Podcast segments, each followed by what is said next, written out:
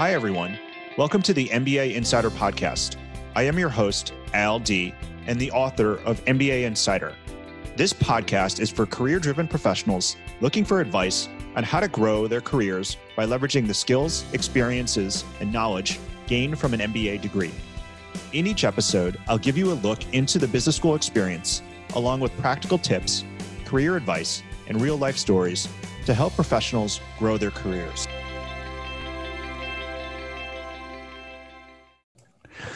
Welcome to the MBA Insider Podcast. My name is Al D. I'm the host of the MBA Insider Podcast and the founder of MBA Schooled. Today, I'm excited because I am here today with Maya Grossman, who is the author of her book, Invaluable Master the Skills You Need to Skyrocket Your Career. She's also the brand new VP of Marketing at Jumpstart. And Today, I'm going to talk about a topic that I think is really important for MBA students, and that's this topic of career development. Um, this is something that MBA students are naturally thinking about as they go through their own kind of career journey.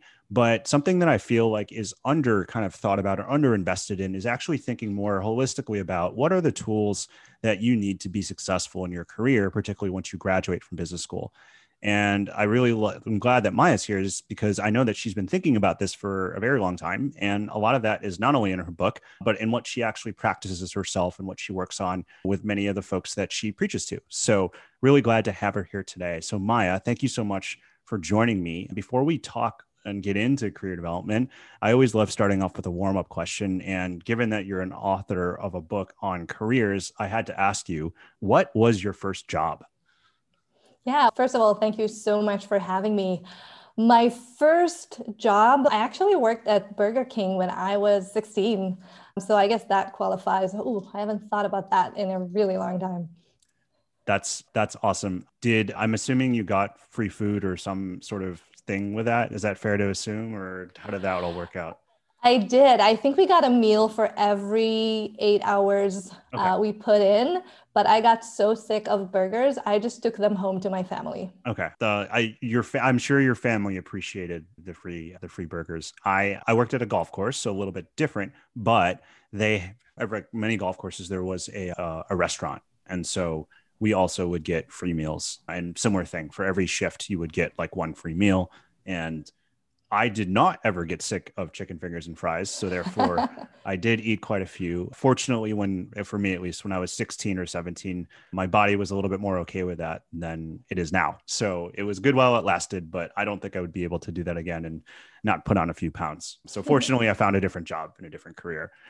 Anyway, thank you for sharing that. And again, thank you so much for being here. We'd love for you to maybe just start. And I think I read about this both in your book, but also I think maybe on another another uh, interview that you did Tell me about your first job after you graduated with your bachelor's degree. How did you, you're in, you're VP of marketing now, but how did you originally get started within marketing? Yeah, that's a great question. So I actually didn't start my career in marketing. I knew that I'm going to have to work full time to put myself through college. So I took a job, the first job that was available, and I worked as a travel agent. And because the company was great, the people were great, I stayed there for almost seven years, not because it was my dream, not because I could see a future there, just because it was very convenient. And during my time there, I actually did my bachelor's and I majored in finance and marketing, really hated finance, fell in love with marketing, and decided that I have to figure out how to make that my career. How do I actually transition into marketing? I didn't know anyone who was actually a marketer. So I just Googled it and what I realized is that there's this new thing, this new marketing discipline, and it's called social media. This is how old I am. This is when Facebook and Twitter launched. And it just seemed so exciting. So I decided to educate myself. I read everything I could find online to learn what social media is and how to use it. I created my own profiles, but that wasn't enough. So I went back to the travel agency and I asked my manager if I could open a Facebook page for the company. And I told them I'll do it on my spare time. I just really want to learn, and I think it will help us get more clients. So for six months, that's what I did. I created content, I opened the page, I engaged with people, and really learned how to do social media. And then at that point, I felt comfortable enough to actually apply for this type of roles, and I landed my first marketing job That's great. You bring back fond memories to those days of when fa- people were still trying to make sense of how do we use this Facebook thing or how do we use this Twitter thing. But I also think that also speaks to the great reason why it was great that you did take the initiative. A lot of times, the opportunities that arise are using tools or technologies that we don't know what they're going to do or we don't know how they're going to evolve or that back then we never knew that there was going to be a whole profession around social media management. And those job descriptions were not job descriptions because they didn't you know exist at the time and, and look where we are today. So i, I think it's great that you had uh, the foresight to follow your curiosity and certainly it led uh, to other opportunities down the road. Okay so great. So you didn't initially start in marketing but you eventually got into it. Now you're an author of a book. So i'm sure there was a lot of learning that went into that first job in real marketing and then you've done stints at Microsoft and Google and a couple other places. So I'm curious, what led you to writing the book or what from those experiences working at some of those companies uh, because i presume that you know, some of those ideas for the book really came from from the from those experiences so could you talk to us about some of those experiences and what you learned from them to help you write this book yeah, of course. So the idea to write the book, I think I always knew I wanted to write a book, but I never really figured out what it would be about. I had this task on my task list for years, and every year at the end of the year, I just pushed it to the next year and completely ignored it. And about a year ago, I was doing consulting for Google, and I had three different people reach out to me and ask for career advice. And they asked me the exact same questions, and I was giving them the exact same answers. And then I had this aha moment of maybe I should write this down. And if I write it down, I can share it with more people. So writing specific advice turned into this whole book. And the reason is I sat down and I started asking myself, how did I get here? Because I look at people who started the same level as I did and they're not doing what I'm doing right now. They're stuck. They're still doing the same work that I did 10 or 15 years ago. What did I do differently? And the more I thought about it, the more I realized it's not just about my marketing skills. It's not just about understanding the technology. It's actually about soft skills. It's how I interact with people. It's how I read situations, how I create my own opportunities, like the example I already shared, so that I can actually grow and expand my skills and my experiences. And that's how the idea started. But when you look at the book and if you see all the examples that I share, they all come from 15 years of experience from that work in the travel agency all the way up to being a VP of marketing and still making some mistakes and still not being able to do everything by the book, but learning from that experience and learning how to improve. One of the things I'm just curious about also just being an author is just the name of the book. The, a lot of people have different ways in which they think about that, different uh, meanings behind it. So for you, what is the name? What is the kind of the the process you came up for the name invaluable, or what does it signify? So this is a funny story. A while back, my manager at Microsoft, I was about to leave, and I asked him if he would be one of my referrals. And I wanted to make sure that he's going to say the right thing. So I asked him, if you were to describe me, how would you call me? What would you say to people? And he said, I only need one word exceptional. And that stuck in my head for years. And originally, that was supposed to be the name of the book, Exceptional.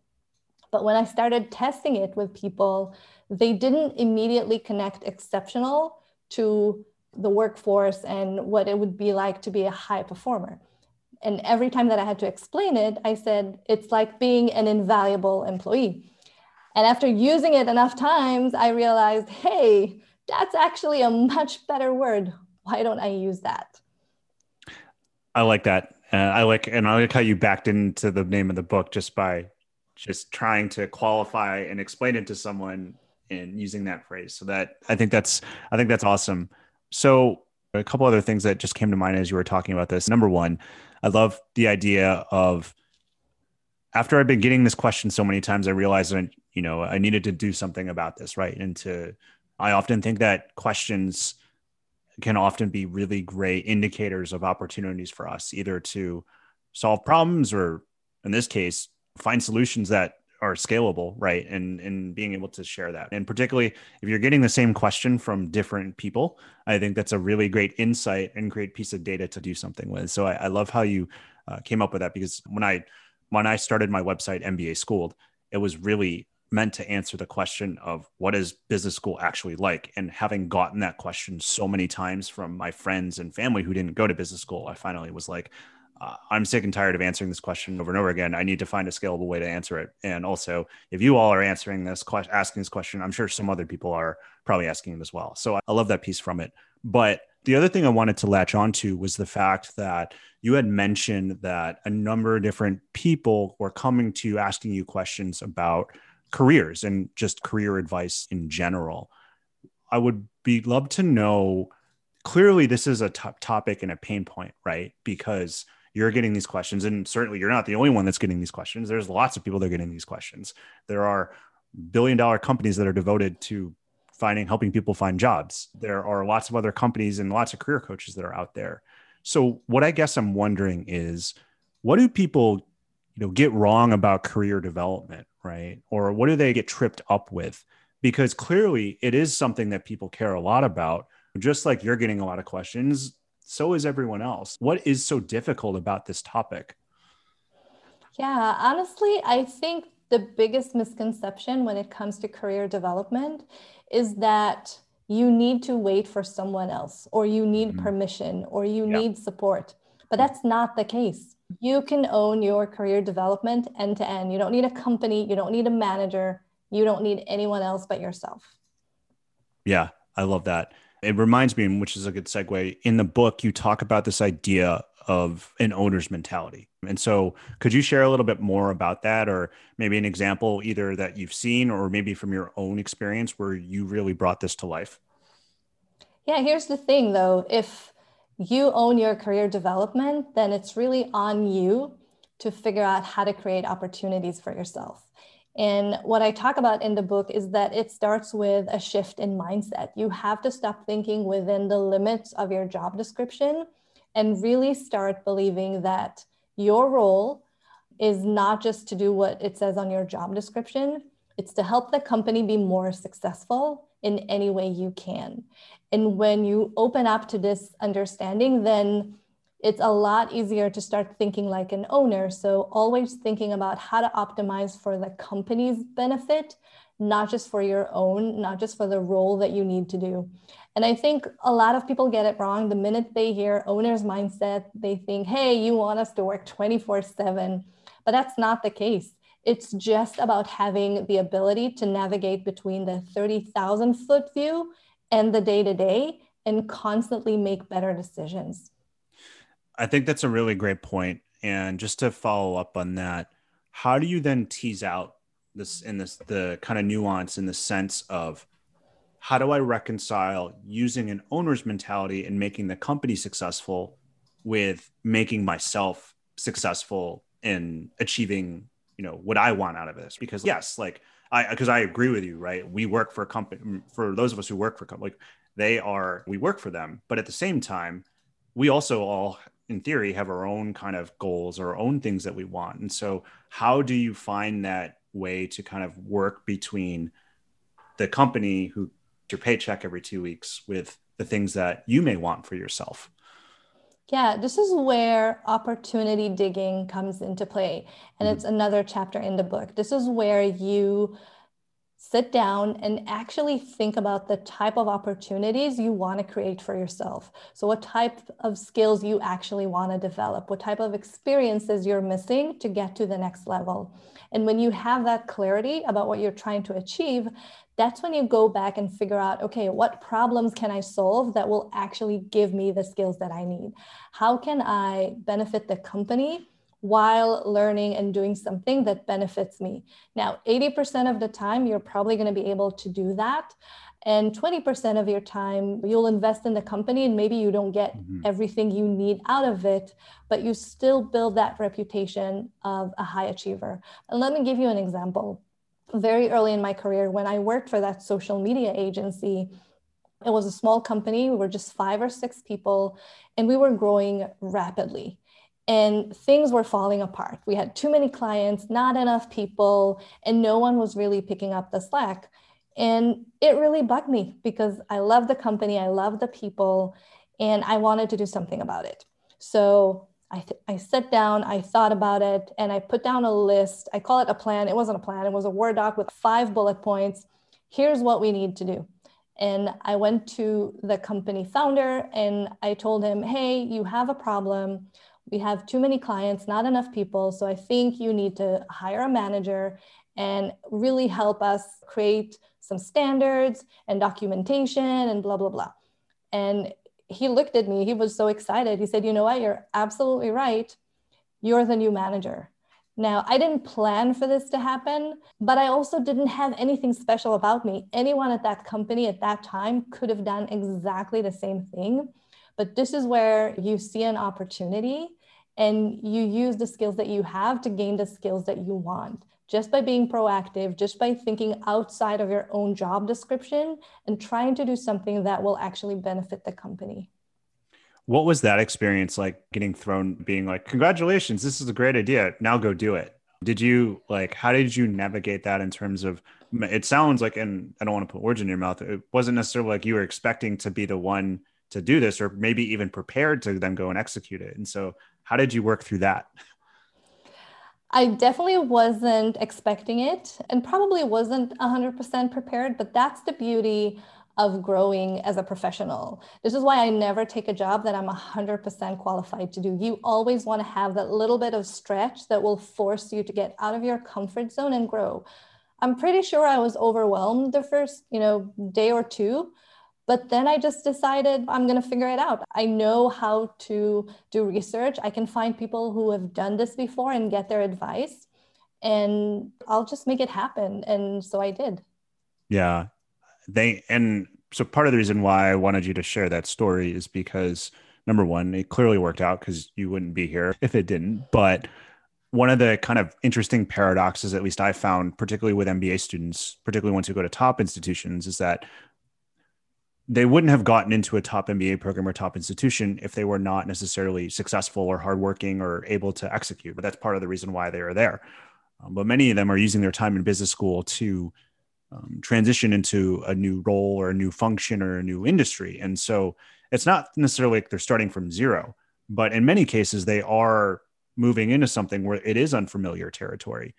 And I think so many of them and, and myself i put myself in the same bucket because i certainly know i felt this way but there is that moment or a prolonged period of imposter syndrome in the sense that yes you are successful and you wouldn't have gotten here without being successful but now you are faced with entering this new role or this new industry or this new function where you wonder will i still continue to be successful? Or am i cut out for this? Or i don't have any of the credentials that to be a consultant or to be a brand manager to be whatever can i actually make the leap? And so i think it's just a paradox i've often found and clearly you've been able to navigate it but i'm just curious of either what you've seen or just what you've lived through in terms of managing that. Well i have to say imposter syndrome never goes away mm-hmm. at least for me. I just started a new role as the VP of marketing. I've been a VP of marketing before, and still, this is a little bit different. And some part of me says, You've never done that thing yeah. exactly before. How are you going to figure it out? Here's the answer I remind myself of everything that I was able to figure out to date. And it doesn't matter if you have 15 years of experience like me or, or three. If you yeah. look back at everything you achieved in your life, you had to figure it out. Even going through an MBA, you didn't know what to do when you started. Sure. Yeah. Yeah. Yeah. I think that's a great mindset. So it's I think two things. One, it's what you just said, right? Remembering that you have a toolkit of tools and experiences that you dug into before and you can still go back into. But I do think some of it is the mindset approach. And it sounds like there's a little bit of new in terms of what you were saying, in terms of wanting to be challenged and and and not wanting to be in a role where you knew exactly how to do every single thing. And so leaning into that curiosity and leaning into that um, explore, mindset of exploration, I think perhaps can maybe limit some of those thoughts around imposter syndrome or not feeling like you measure up or worrying about perhaps not necessarily having all the experiences that to do a specific thing. I think yeah, that maybe be helpful. And if that doesn't work, I have another trick for you. Okay. It's actually a little bit weird. So, what I like to do to feel a little bit more confident in my ability, I go to LinkedIn and I look for people who are doing this role that I'm about to take on. And I start looking at their background. And I don't stop until I find someone who either have a very similar background to mine or it seems like they have even less experience than me and yet they were able to get to this role and be successful. And that kind of makes me it's so annoying but it makes me feel good because if they can do it i can do it. And it just mm-hmm. gives me that confidence to try. Yeah. Yeah for sure. As you mentioned one of the things that you've had the pleasure of is working with or at some of the these companies like google and microsoft and a handful of others. And naturally these are all very popular companies for mba students. And so i would love to know from your experience, what what are some of the things you've noticed of maybe successful people who have been able to succeed in these types of companies? And when I say these types of companies, the what I, the lens I'm looking at through this is, with is number one, they're very much innovative, right, in terms of at some degree on the cutting edge of technology. Number two, at this point, they're both big in to varying degrees. But I'm just curious from your perspective, having worked in those environments, what are some of the things that you've seen people who have been successful? Like, what are those characteristics or traits that they have that you think enable them to achieve that level of success? Yeah, funny enough, I got into Microsoft relatively early, uh, uh relatively late, sorry. I think it was after seven or eight years of a career. So I didn't start there. I built my mm-hmm. reputation first. I got the experience first so that I can actually get there. Same goes for Google. That was even later. I think for those type of companies, because they're so big, you actually need to be a little bit more of an expert. So you need to have more deep knowledge of what you're doing to be successful, especially in marketing, because you're going to have a very specific ownership of one thing to do, as opposed to if you work for a startup, you get to do a lot of different things, wear a lot of different hats. So, what I saw make people very successful is one, really mastering their own craft and being very good at what they do, but also knowing how to collaborate really well and how to do stakeholder management. With this type of company this big, you really need to understand people and build relationships. Otherwise, there's no way that you're actually going to move up the ladder. I think that's a great insight. And I would agree also, having worked mostly with big companies, I think expertise does matter because, to your point, at that size, you, you, everyone has a lane and they're, they're relying on you to be in your lane and to do it extremely well. And I think a lot of that comes from execution, and, ex- and a lot of it comes from expertise. And to your point, I think it, particularly in big companies, it you, you there isn't really a role or function anymore that works by itself I think you can make the argument that maybe sales is a little bit like that, but I would think if you talk to most salespeople today, they'll tell you straight up that they have a team or they rely on, particularly with companies like Microsoft, where you have such a broad um, product portfolio. It's impossible to know a lot of times every single product in the bag, and so you absolutely rely on a team. And in a big company, I do think you have to rely, be able to play nice in the sandbox and, and work well with others and then certainly there are just some roles, I, I, would argue some parts of marketing, particularly product marketing being one of them, where not only is it important to play nice with others in a sandbox in a big company, but also in that role. Like it's so it's, you just really have to have that. So I think that's, I think that's really important. But one thing I have been thinking about too is I think about invaluable, or even I think about this idea of the owner's mentality. That example you gave in terms of what you were able to do in the small travel agency where you wrote down those ideas and you presented them to your manager and then he was like okay now you're the manager. Do you think those lessons can still apply within the context of a very large organization? Or how does that is it the similar? How is it different knowing that as you, you as we were just talking about big companies might be a little bit different than per se maybe some smaller ones yeah, I definitely think it still applies, but I think the execution might look a little bit different. Mm-hmm. So you probably wouldn't think in terms of the whole company. It's mm-hmm. impossible. Yeah. I'm not sure Satya Nadella thinks about Fair. that every single day on his sure. own.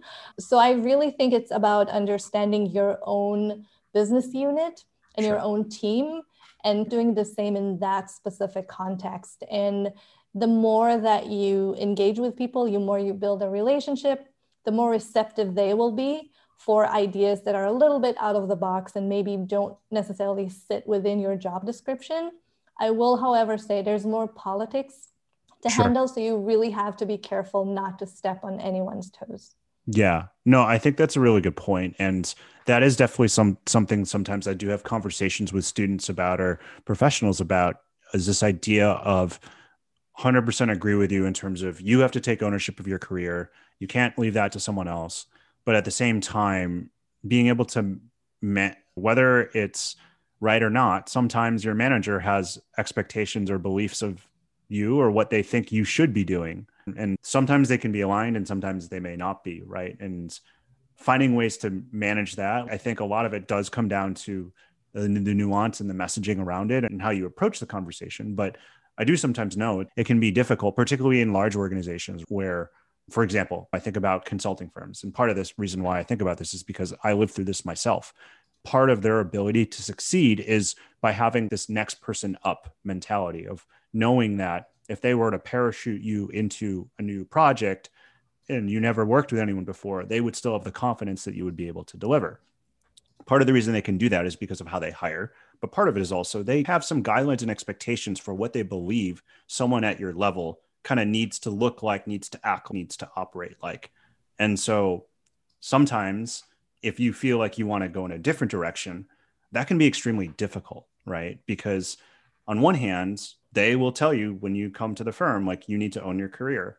But on the other hand, there's also this layered of expectations that they need to have in order to be able to do what they need to do to deliver to a client. And so one of the things that I often would have conversations with other consultants who are more junior when I was at Deloitte was how, like, how do I manage like they're telling me to own my career, but then when I say I want to, I want to work on consumer products projects or I want to work on healthcare projects, they're like, oh, oh okay, manage your career, but not like that.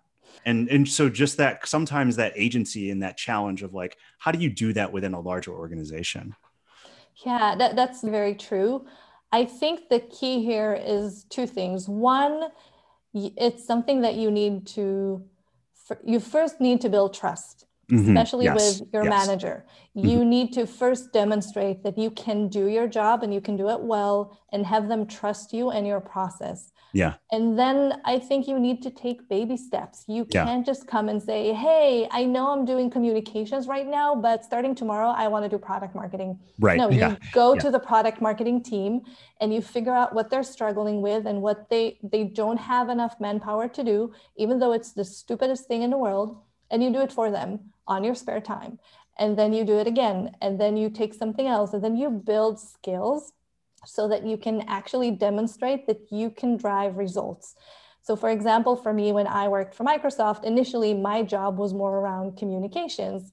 And I did that work with communications, but I figured there's actually a better way to get the results we are trying to achieve. So I came up with an idea and I tested it. I did something really small, like one small project, and it had a great result. So I went back to my manager and said, Hey, I know I'm supposed to do more PR and thought leadership, but this video actually drove double the awareness of everything we did in a full month. So I think we should spend more time here. Here's the plan. I already came up with a plan. Here's the budget. And I'm still going to spend 50% of my time on what you actually want me to do. And it was a really easy yes because who wouldn't want to say yes to something that will get you better results with the same person you hired without having to go out and get an agency or get someone new. Uh, thank you for sharing that story. I think that's a great example. And to your point, if you have a track record of delivering, that is a great way to not only win you trust, but also to open up doors for other opportunities. Because to your point, who doesn't want someone who can deliver a 2x result or 3x result or 10x result on something? It certainly gives you a lot more credibility to open up new opportunities when you have a proven track record of doing just that one thing I want to hit on before we close, and I'd love to know because now that you've had you know a career and or are having a career, I should say, and that you've written a book about career development and career advice. I would love to know from your kind of experience and from your perspective, what's the most important lesson or career lesson that you've learned to date from all of your years of, of experience? Oh, wow. There are a lot of tactical things, but I think what really allowed me to develop the right mindset is to really understand that I am not my job.